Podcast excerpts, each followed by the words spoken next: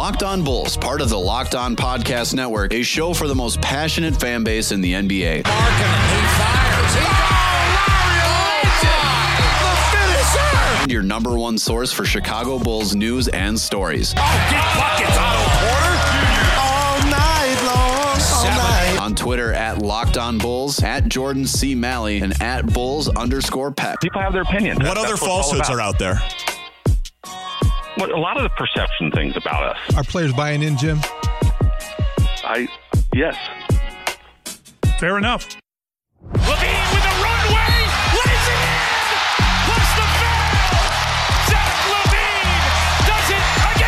Rebuilds are difficult. Sometimes it takes years and years. I still believe, given a, a really good offseason with this draft pick that we have coming and with our ability to, to get some veteran players in here alongside these young guys, we, we can make a substantial leap. Kick back, relax. Locked On Bulls starts now. My job is to prepare the child for the road, not the road for the child. And these guys are men. Here are your hosts, Jordan Malley and Matt Peck. What's up and welcome into Locked On Bulls, part of the Locked On Podcast Network, streaming live on Dash Radio every Tuesday, Thursday, and Saturday, 10 a.m. Eastern, 9 a.m. Central Time. Follow us on Twitter at Jordan C. Malley, at Bulls underscore Peck, and at Locked On Bulls. Hit us up on our text and voicemail line 331 979 1369. Drop us all of your texts, your voicemails. You want to talk about the NBA playoffs? You want to talk about the Bulls draft? Less than two weeks away from the NBA draft. Whatever you got for us, hit us up at 331 979 1369. Back here on Locked On Bulls, and we have a great guest for you guys today. That is Sean Highkin of Bleacher Report. He's here to talk to us about the NBA playoffs. He was at the Damian Lillard shot game in the first round, so we'll talk to him about that the Bulls and their pursuit this offseason, and also a look back at the Bulls season in year two of the rebuild and so much more. So without further ado, here is Sean Highkin. Right now, we're very pleased to welcome back to Locked On Bulls one of the OG hosts of this very podcast. Used to cover the Bulls on the beat for The Athletic Chicago. Currently, you can catch a lot of his NBA coverage for Bleacher Report, among other outlets. He had a great column on the Game 5 experience in Portland. He was there for Dame's miracle shot that sank the Thunder. He is our pal, Sean Highkin. Follow him on Twitter at Highkin. Sean, welcome back to Locked On Bulls, buddy. How you doing? What's going on, guys? Happy to have you back. Um, before we get into some Bulls talk, we talk Bulls five days a week. Let's take a little break from that and talk playoffs. I just mentioned that you were there in the building for Dame's second buzzer beater playoff series clinching miracle shot um, just a few days ago. What was it like to be in that moment? Because I've, I, as a sports fan, I've been in some arenas and some in some stadiums where some miracle things have happened, and the you know the the place erupts. But I can't even imagine what it was like to be in that stadium when Dame hit that shot.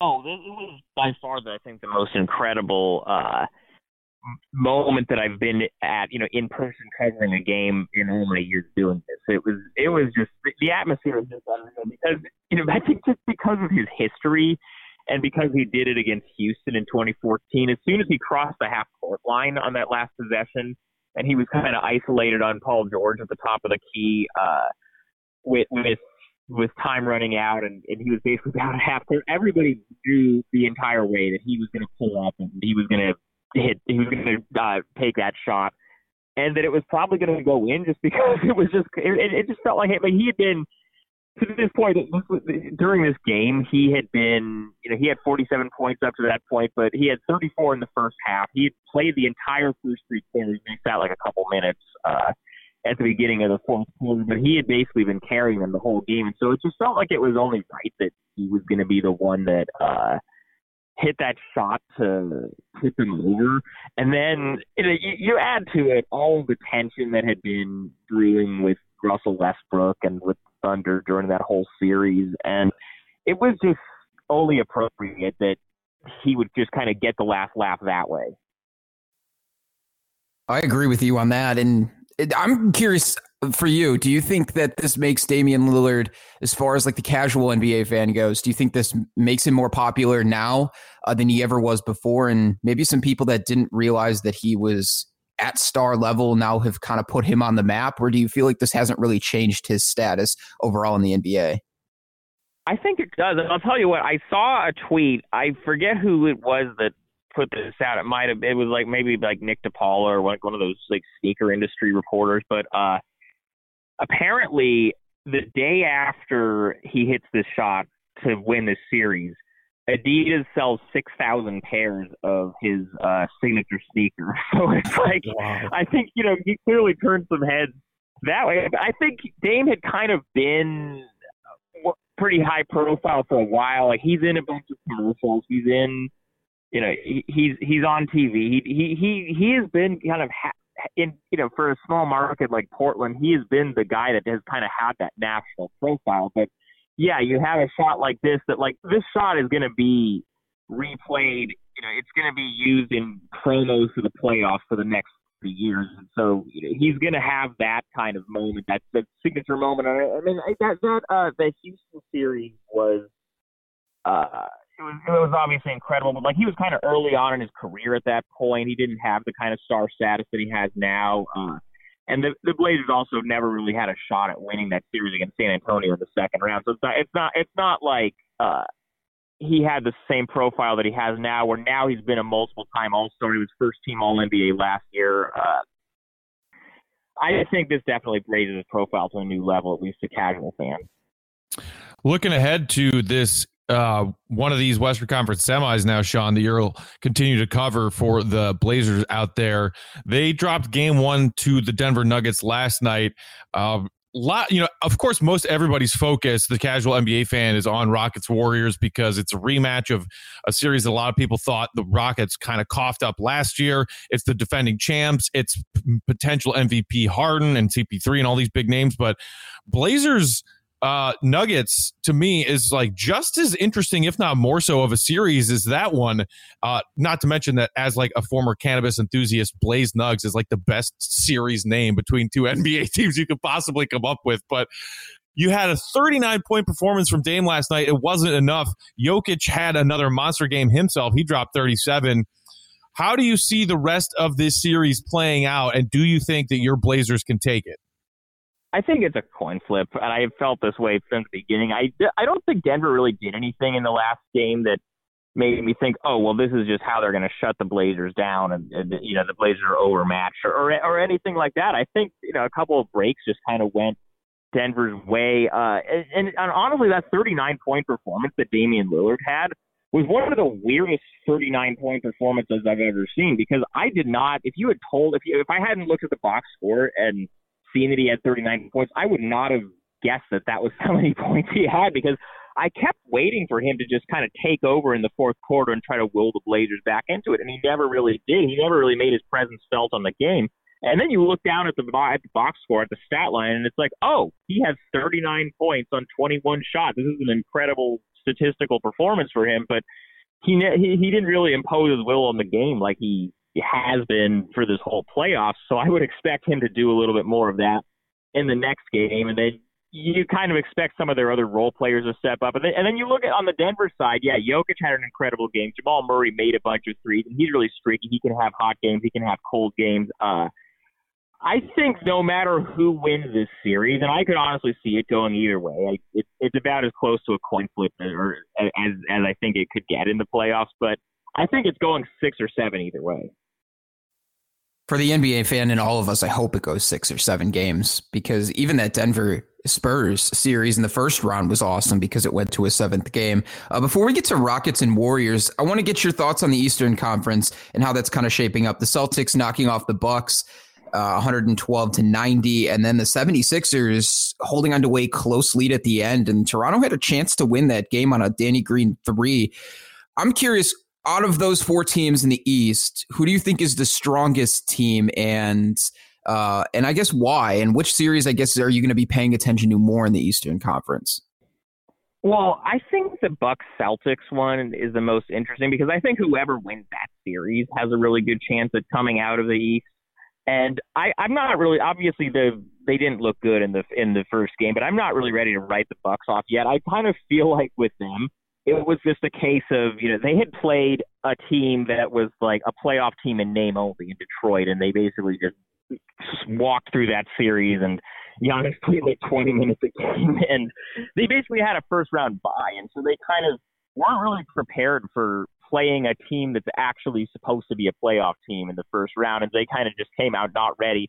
It, tonight, I think, is going to tell me a whole lot about whether uh, the Bucks are actually ready for this. If they if they come back and bounce back and have a good win, I think they're going to be okay, and I would kind of still expect them to win the series because I think they are the more talented team than the Celtics. But if they lose tonight, then yeah, it's kind of it looks kind of rough for, them, especially you know how good Kyrie was and how good Al Horford was uh, for Boston in the in in Game One. Uh, so you know, I would give Boston a good chance of winning uh, the East if they come out of this uh, series. Now on the other side, I still think Toronto is a better team. Philly's depth uh, bothers me. I know they were able to pull out the win last night with Embiid uh, being in the condition he was in, but his knee clearly is not right, and it hasn't been right for this whole playoffs. And they don't really have any depth in terms of outside of their starting five, which is very talented and very top heavy. But uh, I, I, I, I like Toronto overall better in that series, but uh, I think whoever comes out of the Boston Milwaukee series would be my guess as to who ultimately ends up winning the East. But you know, we'll see. I, I wouldn't write Toronto off either. We're talking NBA playoffs here on Locked On Bulls with former host and current Bleacher Report NBA writer Sean Highkin. Follow him on Twitter at Highkin. Sean, now to the marquee matchup of these second round series. It's Rockets Warriors, and for uh, a series that has so much star power in it, Harden and CP3 with the Rockets. Steph Curry and Kevin Durant with the Warriors. Game one was all about the officiating, and there are a lot of different takes flying around Twitter. Some people thought the Rockets got hosed. Uh, Klay Thompson getting into Harden's landing space as a jump shooter on the behind the three point line. Personally, I thought the final no call with Draymond and Harden in that particular shot was a good no call. I thought Harden was sifting and, and, and looking for a lot of those kinds of opportunities to get foul calls instead of just trying to knock down the shots. Uh, but maybe there are some people who are are valid in their grievances with the way that game was officiated. And now, on top of all of that, we learned this morning that Scott Foster, who CP3 and Harden have both called out by name as a, a an official who has a problem with them, they have a problem with him is officiating tonight's game two. What do you make of the fact that after game one, this series that should be about all this star studded talent on these two teams has become about NBA officials? Oh, I love it. Don't you guys just love it? This is exactly why we got into this. We we all love just talking about officials all the time. This is just, this is this is why we do this. Man. Don't you guys love it?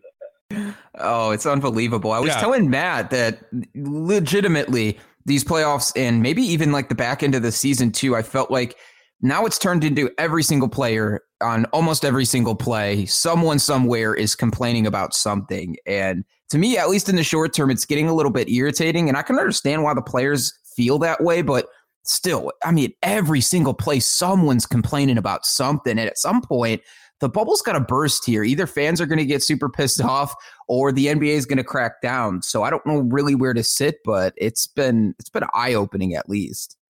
Yeah, and honestly, this whole whether or not the Rockets have a legitimate gripe about the way this has been officiated, the the, the way that the way that they've been handling this with you know Daryl Morey, you know, puts together this whole report about last year's uh, Western Conference Finals and the Warriors supposedly getting all of these calls uh, in that series, and leaks it to various reporters during this current playoff series, basically trying to relitigate a playoff series that happened a year ago as a way to kind of you know get the moral high ground for this current series. Like it's just nobody's nobody wants this. Like, like whether he's right or not about the Warriors getting shafted by the officials, like like nobody wants to be talking about whether you know these technicalities about about oh, oh are they calling it by the letter of like like that that's not interesting for like it, it's not interesting for you and I as as analysts and, and, and as people who you know cover the league. It's not interesting for fans. I'm sure fans would rather be talking about Chris Paul and James Harden versus KD and Steph Curry in the on-court matchup think the, the players, I'm sure, would rather be talking about uh, the actual matchups. The coaches would rather be talking about the actual matchups. Nobody really wins by the officiating being the focus, whether the Rockets actually have a legitimate gripe with, with how it's being handled or not. It's just it's just such a bummer because this was the series last year the the Western Conference Finals was so awesome and it was so exciting and it came down to the wire. It went to seven games. The Rockets almost won despite not having Chris Paul in that final game and they just missed 27 threes in a row. Everybody was looking forward to this matchup and it's like, oh, this is going to be great. This is basically the de facto finals almost because these, you know, you can make an argument that these are the two best teams in the league this year, but then it just the whole thing becomes about the officials and everybody debating whether he actually got into somebody's landing space, and it's just no nobody wants this. This isn't interesting for anybody. I agree with you on that, and, and and looking at the Warriors and the Rockets series too specifically, do you feel like do you feel like the Warriors are still the team to beat in this playoff with only eight teams left? And if the Rockets do somehow pull an upset off, um, which one of those East, I mean, I guess which one of those Western Conference teams do you think most likely to get past the Rockets? And do you feel like if the Warriors are knocked out, it, it puts an advantage to any other team, maybe in the playoffs in general, East or West? Well, it certainly doesn't feel this year like the Warriors are this unbeatable drug around. I still do think they are the best team in the league. And they were the team that I would beat, that say on paper is a team to beat just because they have the most talent out of anybody. And Kevin Durant has been even for him, and you know, this is one of the best players of his generation, and he's the former MVP and all this stuff. Even by his standards, Kevin Durant so far in the playoffs has just been on another level. So I would still say I would still I would not pick a team over the Warriors in the series, at least in the West, but the, both the Blazers and the Nuggets, and certainly whether it's the Bucks, the Raptors, the Celtics, whoever, have to be looking at the Warriors so far. They got taken to six games by the Clippers, which are a team that basically had no business even being in the playoffs in the first place, just based on the on paper talent. And you know they've just kind of been messing around. They they and they still even with the weird officiating stuff, they had a chance to lose that Houston game on uh, on Sunday. And so I'm not really looking at the Warriors as, oh, this is just this unbeatable team that is just inevitable. They're going to roll to the title. And it I I feel like they're beatable. I wouldn't pick anybody to beat them, but if you told me that if you told me that Portland or Denver beat them in the Western Conference Finals, I'd be surprised, but I wouldn't be like falling out of my chair. Well, uh, John, let's transition now and talk about our beloved Bulls. Who, you know, I joke to you as we just uh, some real basketball. I can't wait. yeah, right. Um, you know, that's that's, teams. that's what Bulls fans have been, uh, you know, have been essentially like blessed to, uh, to enjoy the entertainment of NBA playoff basketball and forget and put out of our minds what we were watching all the way through the first two weeks of April.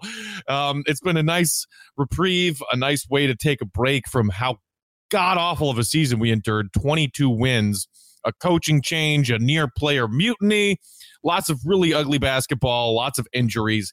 And now, you know, as I said to you, it's like kind of Bulls fans are just enjoying these playoff series and waiting for Mar- May 14th to roll around. It's actually two weeks from today, that NBA draft lottery that could change the course of the Bulls' future, could change the course of any team's future in that lottery. And it's all about Zion Williamson.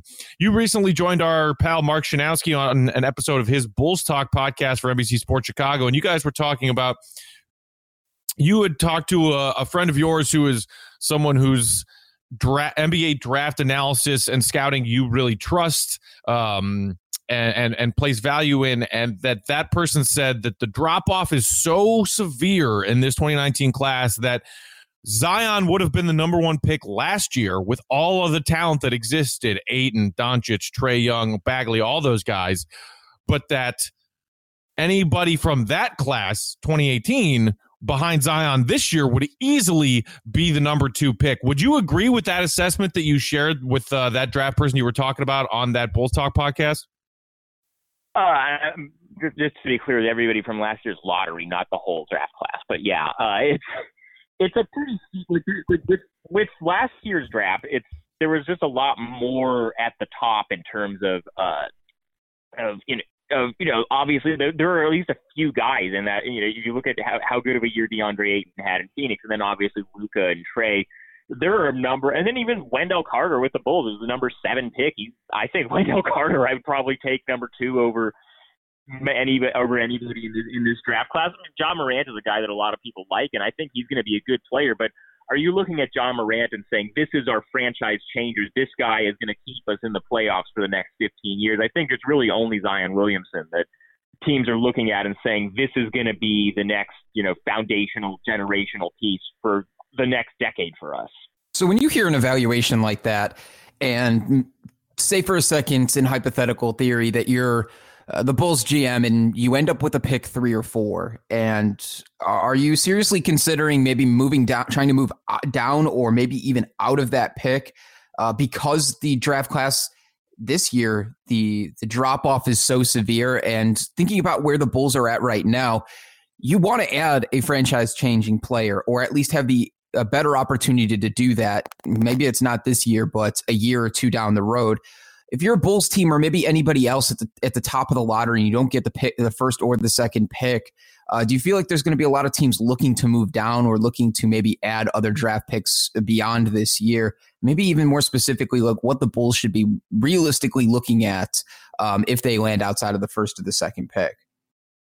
Well, it depends on what they can get. Uh, I, they they shouldn't trade out of this pick just to trade out of this pick. It's not like there are no other good players in the draft outside of one and two. Because if you look at a guy like uh, you know Jarrett Culver out of Texas Tech or R.J. Barrett or Coby White, there, there are guys in this draft uh, that you can say, oh, this is going to be a good player. This is going to be a rotation player. We're only talking about like the very top, you know, superstar level. And so I don't think the Bulls are really in a position where they can sneeze at having guys who are going to be solid rotation players, whether it's a you know a superstar type of type of uh, talent that they're going to add or not. They still need depth. They basically you look at what their bench was this year.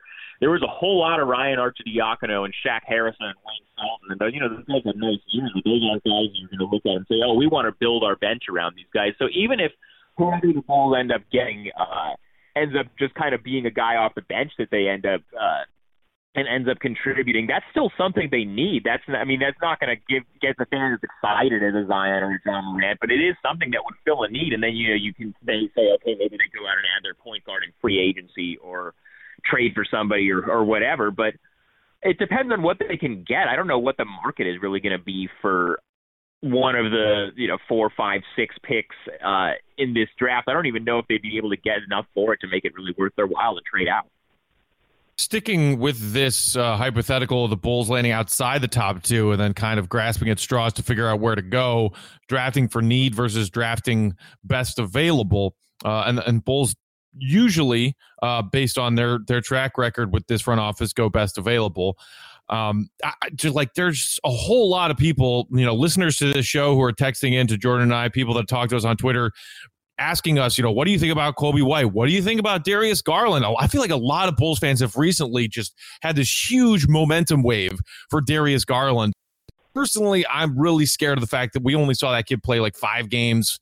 Um, the, the injury really, you know, is an asterisk for me. But do you think it would be, given the Bulls point guard situation, not ridiculous decision to reach on a guy like UNC's Coby White or Darius Garland because, like, to me, neither of those guys are worth taking at three, four, or five. But at the same time, I'm not in love with RJ Barrett or Jarrett Culver or DeAndre Hunter or any of the other, uh, you know, guys. It's sort of like whether it's need or best available. I just I feel like the Bulls are boned if they're outside the top two.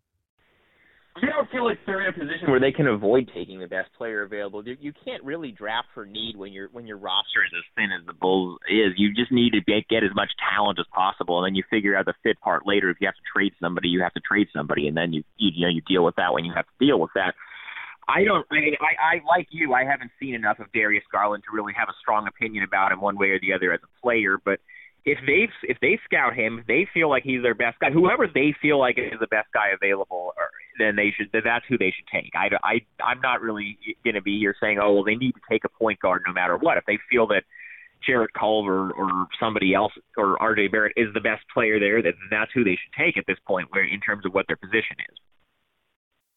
Yeah, I'm hoping that they don't do that where they reach on a point guard just specifically because they feel like they need to round out their their starting five, at least their young starting five. Like if they really love Darius Garland or they really love Coby White over everybody else and that's been their guy for weeks, then then I'm okay with that. If they feel like that that's their best guy available. But I don't want them to take the point a point guard, especially at 3 or 4 and feel like that they're taking a reach on him or feeling like that they need to fill that point guard position this offseason or in this draft specifically. Um, so yeah, I think it's going to be strange. And like you were saying, that the with the thin down roster that this Bulls team has, not a lot of depth. Uh, you got guys coming back: Chandler Hutchison, Denzel Valentine, Wendell Carter Jr. But even still beyond that, you still don't have a lot of depth. So I don't think that you can steer away and draft for or draft for a need as far as taking it over best player available. Staying with this Bulls team though. Looking at Lauri Markkanen, Zach LaVine, Otto Porter Jr., and the rest of the Bulls collectively, what did you think about individual progression? Who were you most impressed with uh, on this Bulls team, and how do you think that's going to translate into next year? Whether it is one of those three guys. I said Zach made huge strides this year in terms of his consistency, in terms of his efficiency. I, you know, I think I think you know, at the beginning of the season, I, I I can't remember if you guys were on the same boat, but I thought it was maybe a mistake to match that offer sheet that Sacramento gave him. And then once the season started, it was like, okay, no, he actually is worth that money, and that actually was the right move for the Bulls to keep him around. I was impressed with him. Markkanen also, he had that incredible month of February, and I think that is his ceiling in terms of, you know, he could be a perennial all-star type of player, but it was still like we only saw what like 15, 20 games of him playing at that level before he, you know, the health stuff came back I, I don't think we have enough to go off of to say, oh, this guy is definitely going to be a star. But we've certainly seen what the ceiling looks like, and the ceiling is pretty damn good, at least in my mind. Yeah, I think when you, you talk, the, go ahead, go ahead, Jordan. I was just going to say, you know, following up, I'll speak for myself, but I feel like Matt was sort of in the same boat too as last year uh, when they made that signing for Zach LaVine. I was on board for it. I, I, thought the match was great, and I thought the money was good too, and the potential there. And I just felt like back at last summer, the Bulls couldn't afford to let one of their main pieces in that trade walk away, and a guy that, looking at the three pieces that they got from that, probably with the most potential for All Star appearances, most potential for uh, the highest ceiling, like Lauri Markkanen everybody wants to believe in right now, but we saw what Zach LaVine could do, and to let to to have the chance that he walks away and becomes that better player. I don't think the Bulls were in that position, and thank God that he proved at least he proved my take a little bit right this year. Um, but we'll see how he builds into next year. But I feel like a lot of people were on board with saying, you know what, just let him go to Sacramento, let him walk. I don't know if 20, 20 million is going to be worth it for the next four years and where the Bulls are going to be at. So uh, I feel like it was really split on Zach LaVine last summer, and now compared to this year, I think a lot of people are on board with uh, his skill set and what he can do for this Bulls team. Yeah, I think a lot of people are, and I think the other thing that really changed how I feel about this Bulls group going forward is the Otto Porter trade, and that was another one where money kind of entered into. I know, I think you guys are both on board with it, but I saw a whole lot of chatter from fans just talking about, oh, he's making twenty-seven million a year it's like at a certain point you need to get good players who are going to help you win. You saw how good of a fit Otto is with the rest of the guys in that kind of young core. He can hit an open three, but he doesn't need plays called for him all the time. He's a good defender. He can just kind of plug every single hole that they have. And that was just such a natural fit to me that I thought that was a great move. And you saw before he kind of ended the season with the back injury and didn't didn't play down the stretch you just saw how natural of a fit it was and how he just kind of blended in from day one and just meshed perfectly and he's on the same age trajectory as a lot of their young guys. Uh, I thought that was a great addition for them as well. Sean, before we get to some potential free agent talk, which you know we we know that the Bulls' plan is to kind of break up the twenty million or so that they have available and use it on a couple of veteran uh, free agent signings, mid tier guys, third tier guys. Uh, you know they don't really have the cachet or the cash to go after any big swings in free agency this summer. But before we get there, I'm curious. You know, you know, we're talking about how we feel pretty good, assuming healthy, about four of the five Bulls starters: LaVine, Otto uh, Markkanen and Wendell, and then hopefully finding some kind of solution at point guard. But the, you know, part of the reason the Bulls were so goddamn hard to watch this season was because that second unit, and because the second unit. Uh, because of so many injuries, became the starting unit, and then they were just trotting out essentially an entire G League roster by the back end of March and into April did any of those guys impress you in a way that you could say I could see them fitting in and actually serving a positive role on this Bulls team moving forward, or they proved that they deserve to be on an NBA roster somewhere? And when I say that, I mean the short samples we got from their second uh, pick from last year, Chandler Hutchison, guys that they picked up off scrap heaps like Shaq Harrison, two way guys. You know, Ryan Arcidiacono. They got Wayne Selden Jr. in that trade for Justin Holiday. He looked like he could be a decent player. Any of those guys, if you could pick one of those like scrap heap guys that we saw in a Bulls uniform this year to stick around for this rebuild, who would it be? I thought Wayne Selden kind of showed some things in the in the little bit of time that he was able to have after he came over in that Justin Holiday trade. I, you know, he he's a guy I think who can be a scorer off the bench. I kind of like him. Hutchison, I think, showed some potential, especially on the defensive end. Uh, I, the, either of those two, the two point guards, uh, Arcidiacono and Harrison, I think those guys are all more in the in the category of like I think they have proven that they should be NBA players but I just don't know if that's going to be with the Bulls long term with how many other needs they have. I don't know if you know those guys are going to get too expensive to keep, or if those guys are going to get offers where they can get more playing time somewhere else. But they have pieces where you can say that's at least an NBA player. But there's certainly Shaq Harrison and Ryan Arcidiacono were sixth and seventh man guys, and you want those guys to be the tenth or eleventh man on a good team. Thinking about free agency this summer, I'm curious. You know, there's a lot of people, a lot of Bulls fans maybe feel like the Bulls aren't going to do a whole lot. And maybe the expectations are a little bit too high, even though you know, they got $20 million, give or take, to play with this summer.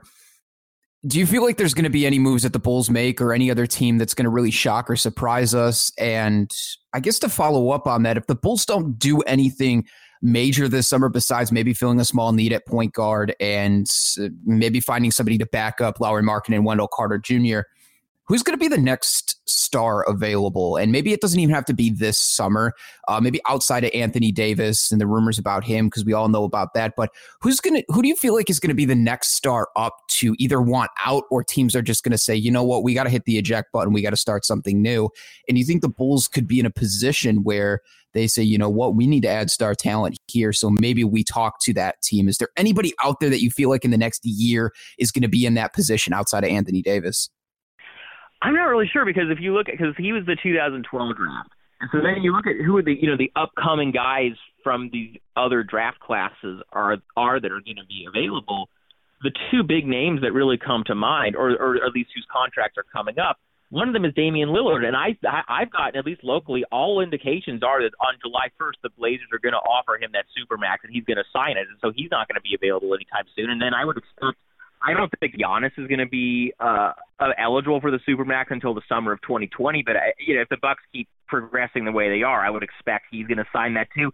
We're kind of hitting almost a dry spell in terms of the last few years. It's just been constant with uh, you know Kawhi Leonard, Jimmy Butler, Anthony Davis, Kyrie Irving, like all these guys who have either wanted out or been available over a trade or, be, or are going to become free agents, and these guys become available. We're kind of entering this dry zone where there aren't really a lot of guys coming up where you can say that's going to be the next guy who's going to demand a trade or who's going to be a free agent. It's going to be pretty thin the next couple of years, I feel like, outside of Anthony Davis, and who knows what's going on with him at this point. I feel like we've talked a lot about the Bulls' free agent situation when it comes to point guard, and that they plan on targeting some kind of veteran point guard in addition to maybe drafting one, especially if they land that number two pick in Ja Morant. But, you know, I feel like we don't need to beat a dead horse. We know who the veteran free agents uh, are at the point guard position who are out there. I know a lot of Bulls fans would love Pat Beverley.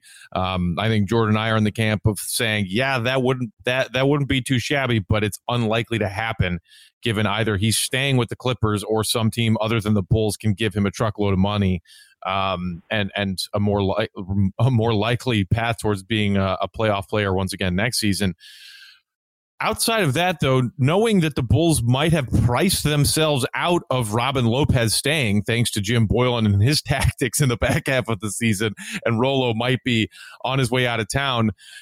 Sean, any uh, any veteran big men that you think might be able to come in and serve sort of a mentor slash backup role to Wendell Carter Jr. this offseason? Well, I mean, Bulls fans are going to love this answer that I'm about to give, and I've been on the train for a long time that they in terms of like he's first of all he's probably not going to cost that much money because he's kind of I, I, he's what 33 34 30, like he's kind of at the tail end of his career. I feel like he's already you know he's made his money. He's he's not going to be super expensive but he's also about as close to a 100% approval rating among plan, fans players teammates coaches that there is in the league. And he's um, for his entire career when he was with the Bulls. He came off the bench happily. He never complained about his role. He knows what he is. He'll be totally happy to you know, be that veteran presence. And even you know, during some of those chaotic years that I covered, you know, the three alphas year or the last uh, the last Thibs year or the first Hoiberg year where the locker room was so toxic, he was always just that calming influence that everybody kind of got along with. And the other thing is he can still play a little bit. He's not the player he was five years ago, but he still has a little bit left in the tank. So to me, you know, it's probably not going to cost that much money, and it would just be kind of an easy, both crowd pleasing move and a move that actually makes basketball sense and makes cultural sense to bring back Taj Gibson. That's the direction that I would try to go if he was open to it, and I would get the sense he probably is open to it.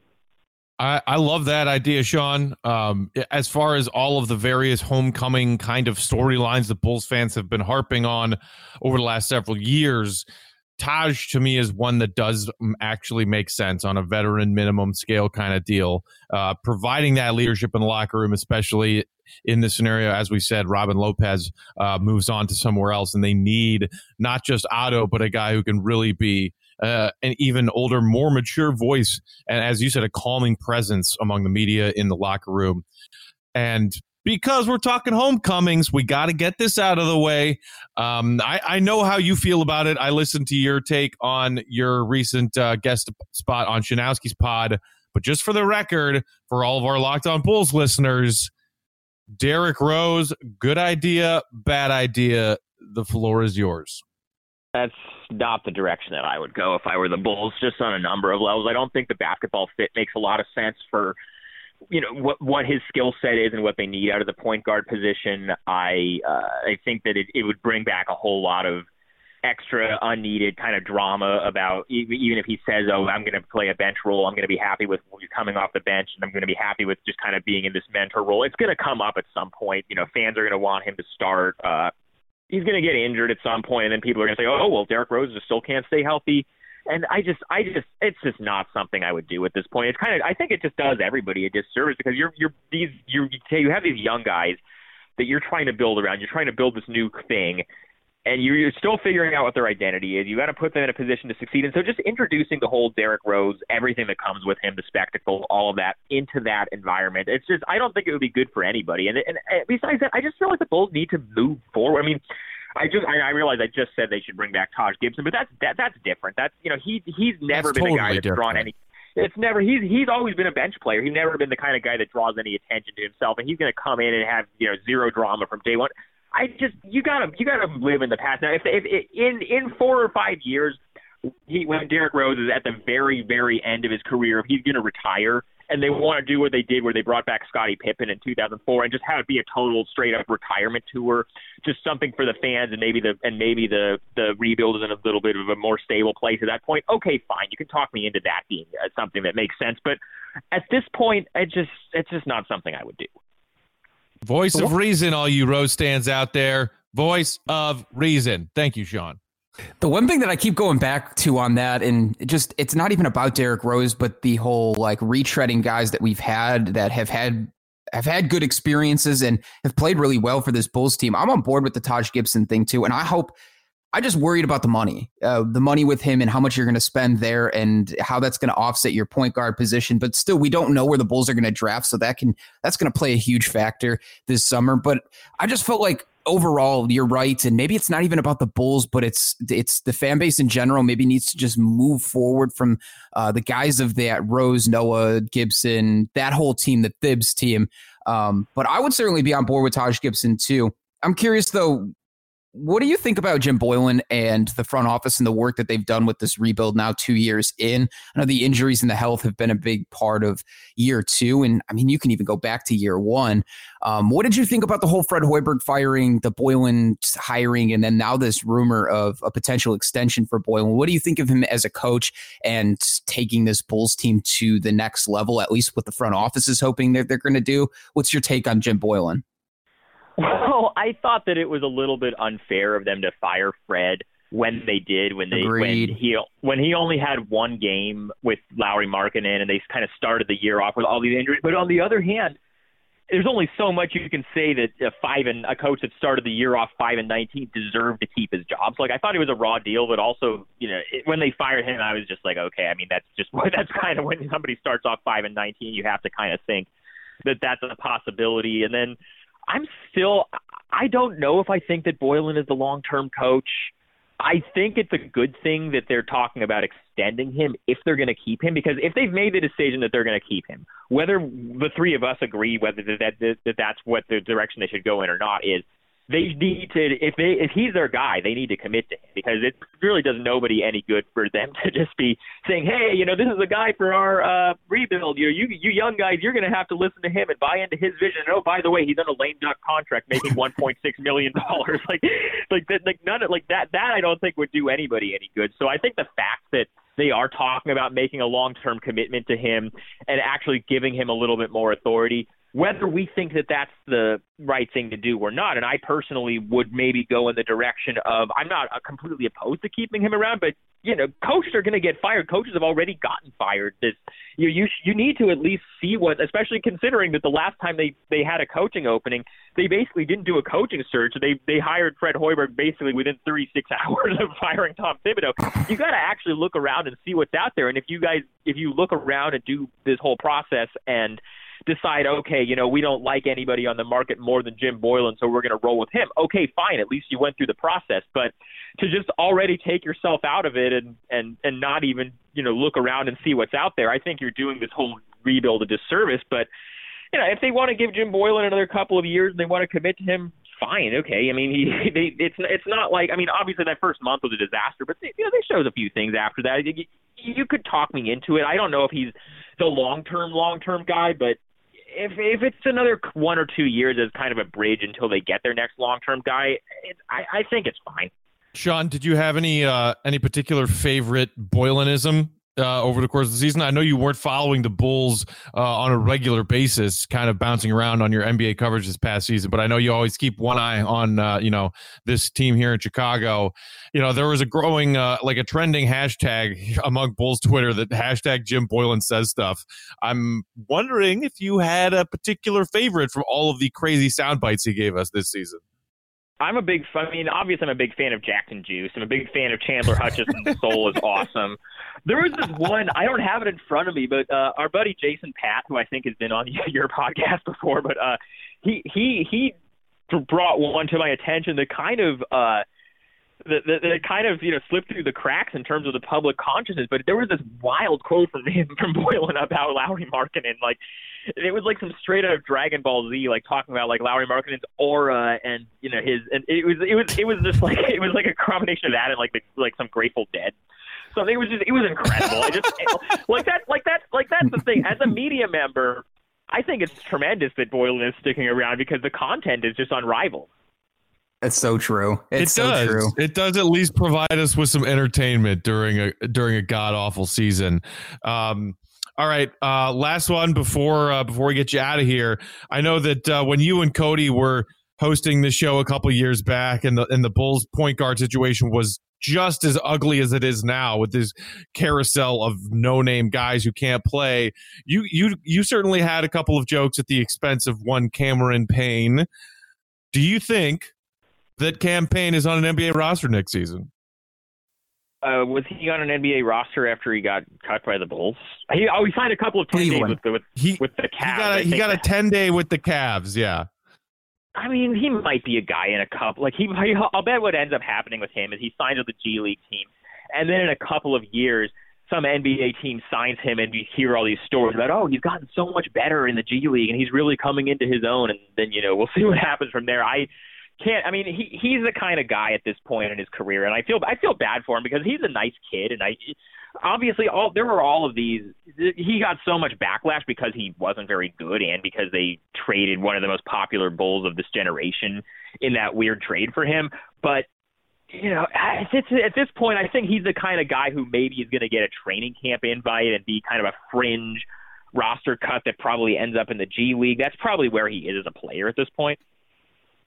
Yeah, I feel like the same thing too. And maybe somebody will only take a chance on him just because he was in the lottery still and he had a couple of injuries. But uh, yeah, it's kind of weird that the uh, as us as Bulls fans, we put a target on one guy who ends up playing really bad or is on a bad contract. And you know, as soon as Cameron Payne was cut, uh, Cristiano Felicio all of a sudden the the target had focused and shifted in on him and Uh, obviously, on a sizable contract compared to Cameron Payne's, but it seems like we do this very often with this Bulls team. And I don't know if that just comes from the fact that maybe uh, as a Bulls fan base, we're a little bit, we tend to be a little bit more negative than we are positive.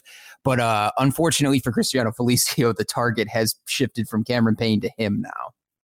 Yeah, and that, I kind of feel bad for Chris because look, obviously that contract that he got is not. Uh, Do not, not feel good... bad for that dude making thirty-two well, million dollars, well, Sean. But, well, but well, but also like like it's not it's not like he got this contract and then decided to stop trying or stop playing bad. He just isn't very good. Like, right? I mean, w- would you would you have not signed that contract if so, would you have said, oh, you know, I don't know if I'm worth this contract. I don't know if I'm worth this 32 million that somebody's offering me. You like, I'm not going to kill the guy for signing the contract, and I think that's what a lot of like like whenever these people talk, you know, these a lot of these fans talk about, oh, this guy is stealing money. Like, would you turn that money down if it was offered to you? I wouldn't. Absolutely not. As as they say, we got guard on that one. And, uh, you know, simultaneously, it's a shame that uh, your boy Jusuf Nurkic went down. He was really fun to watch with the Blazers this year. And we could be watching a uh, Doug McDermott uh, trade sweepstakes uh, showdown between Gary Harris and Jusuf Nurkic in the second round of the Western Conference right now. Oh man, the fun we have as Bulls fans. All right, Sean. Well, uh, we'll let you get out of here. We appreciate you stopping by. He is one of the OG hosts of this very podcast, Locked On Bulls. Catches NBA coverage for Bleacher Report throughout these NBA playoffs, and follow him on Twitter at Highkin. Sean, thanks as always for stopping by the pod, man. Good to talk to you guys. Well, that's going to about do it here on Locked On Bulls. Thanks again to Sean Highkin for jumping on the show. You can follow him on Twitter at Highkin. Follow us on Twitter at Jordan C. Malley, at Bulls underscore Peck, and at Locked On Bulls. We're on Dash Radio every Tuesday, Thursday, and Saturday, 10 a.m. Eastern, 9 a.m. Central Time. Subscribe to the show. Make sure you are subscribed. Himalaya, Apple Podcasts, Google Podcasts, Spotify, anywhere you get your podcast. Make sure you hit that subscribe button so you get our episodes as soon as they drop. For Matt Peck, I'm Jordan Malley. Bulls Nation, have a wonderful day. We'll be back tomorrow with a fresh episode. For Jordan and Matt, we are out. Deuces. Locked On Bulls, a show for the most passionate fan base in the NBA. Hosts Jordan Malley and Matt Peck dive into the best Bulls news and stories around the NBA. Locked On Bulls is live on Dash Radio every Tuesday, Thursday, and Saturday, starting at 10 a.m. Eastern, 9 a.m. Central. For more content and to stay up to date, head over to lockedonbulls.com you